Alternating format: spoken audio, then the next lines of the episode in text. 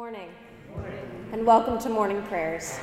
Just a brief announcement that beginning next Monday, October 1st, morning prayers time will move 15 minutes earlier and our morning prayer service will be from 8:30 to 8:45. Now if you would stand as you are able and join in a responsive reading of Psalm number 121 found on page 61 in your black Appleton Psalter book. I will lift up mine eyes unto the hills, from whence cometh my help. My help cometh from the Lord, which made heaven and earth. He will not suffer thy foot to be moved. He that keepeth thee will not slumber.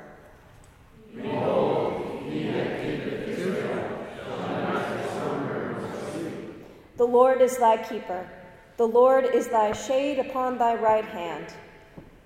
The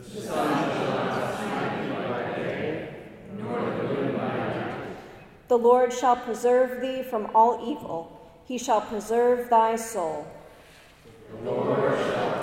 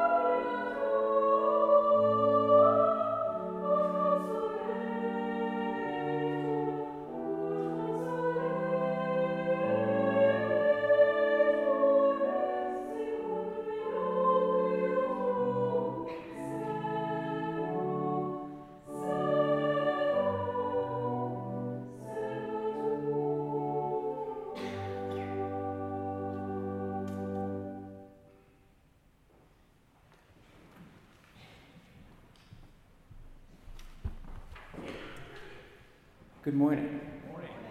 This is a setting that I'm not really used to speaking in, um, but I'm very honored for the opportunity to be here. Uh, I'd like to begin just by reading a passage um, from an essay written by Ursula K. Le Guin. The essay is titled Operating Instructions. She writes In America, the imagination is generally looked on as something that might be useful when the TV is out of order. Poetry and plays have no relation to practical politics. Novels are for students, housewives, and other people who don't work. Fantasy is for children and primitive peoples. Literacy is so you can read the operating, instructions. I think the imagination is the single most useful tool mankind possesses. It beats the opposable thumb. I can imagine living without my thumbs, but not without my imagination. I take seriously Le Guin's words on the relevance and the importance of imagination. And to that end, I wanted to speak to you briefly today about a figure that has been looming large in my imagination. It's a figure who has been written and rewritten and interpreted and reinterpreted time and time again, and especially in this setting, you might be shocked to find out um, the figure I want to speak to you briefly about is not a religious figure. The figure I want to talk to you about is Batman. Uh, Batman has been around for about seven decades, and he's been written and rewritten time and time again. A lot of you will know him as the grim, gritty, hyper masculine version in the recent movies. Um, but for people like my parents, they'll always know him as Adam West, who's light and campy uh, and is more likely to be found dancing in go go clubs than fighting criminals. Um, what's significant for me uh, about him is for as many interpretations and um, iterations of the character, there is also that many interpretations based on the individuals. My nieces think of Batman as the comically self obsessed buffoon from the Lego movie. Uh, uh, journalist Andrew Wheeler understands Batman as a gay icon who was helpful in allowing him to come out. Elsewhere, comic book writer Dean Trippe understands Batman as a savior. In a really moving bit from a web comic called Something Terrible, Trippe recounts how, as a, himself a survivor of childhood sexual abuse, how Batman's example served as proof uh, and of an act of self rescue that insists that even though someone may be broken by tragedy and trauma, they are able to rebuild themselves into someone useful to others. Uh, this last understanding, I think, gets at the thread that ties all these interpretations together, and that's rooted in, in the origin of Batman, which is a story about a young boy subject to an unspeakable and unfathomable tragedy when his parents are killed in front of him and in response to that, he commits himself to fighting for justice so that no little girl or little boy would ever have to experience that again. It's the story of someone dealt a savage, crushing blow that should wring the life from them, but doesn't, because they choose not to let it. We live in a world that continues to deal blow after blow after blow after blow to the most marginalized people and in the face of that, I can hardly think of a more relevant figure as a symbol of power and encouragement and resilience to continue the long, arduous process of fighting for justice. Now, I'm not up here nerding out to convince you that you should be reading or watching something with Batman in it, though you could and should. Uh, instead, I share with you my imaginative musings as a way of encouraging your own.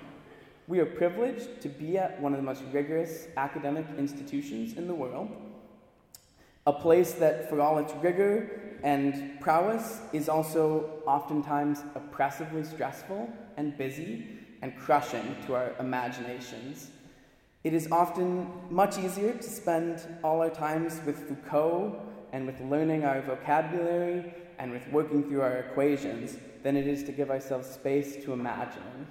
So today, it doesn't have to be Batman, but I would encourage you put away Foucault for a minute. Really, put him away. He, he can go down.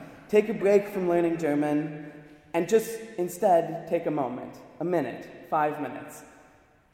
Write a poem, read a book, listen to music, take a photo, and be present in that moment.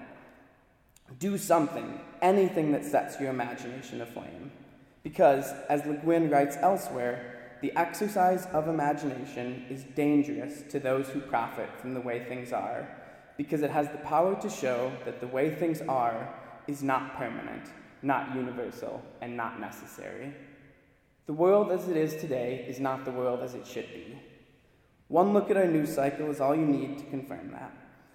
Unbridled racism, misogyny, transphobia, homophobia run rampant in our world. But the good news is that the world as it is is not the world as it must be. Another world is possible. A better world is possible. But that is a world that must first be imagined before it can be enacted. Today, will you join me in imagining that world? Thank you.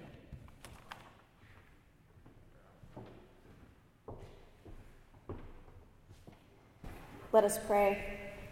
Gracious God, we give you thanks for the gift of imagination, for the gift that allows us to say that this is not enough, there is more work to do, and for the strength to do that work, to rebuild ourselves every day, to draw off the models of strength and hope we see around us.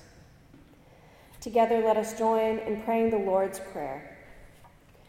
Our Father, who art in heaven, hallowed be thy name. Thy kingdom come, thy will be done, on earth as it is in heaven.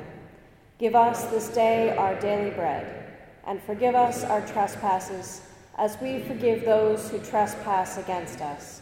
And lead us not into temptation, but deliver us from evil. For thine is the kingdom and the power and the glory forever and ever. Amen.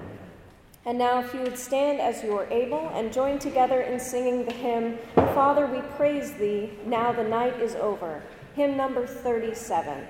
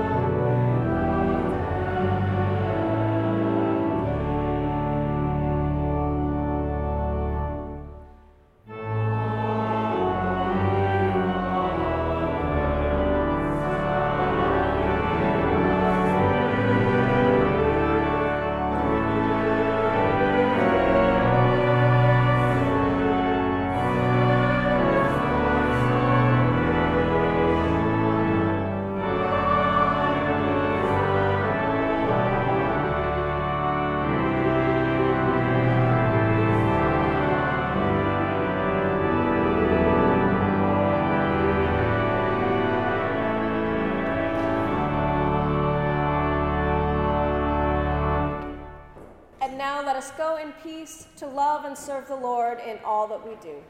Amen. Amen.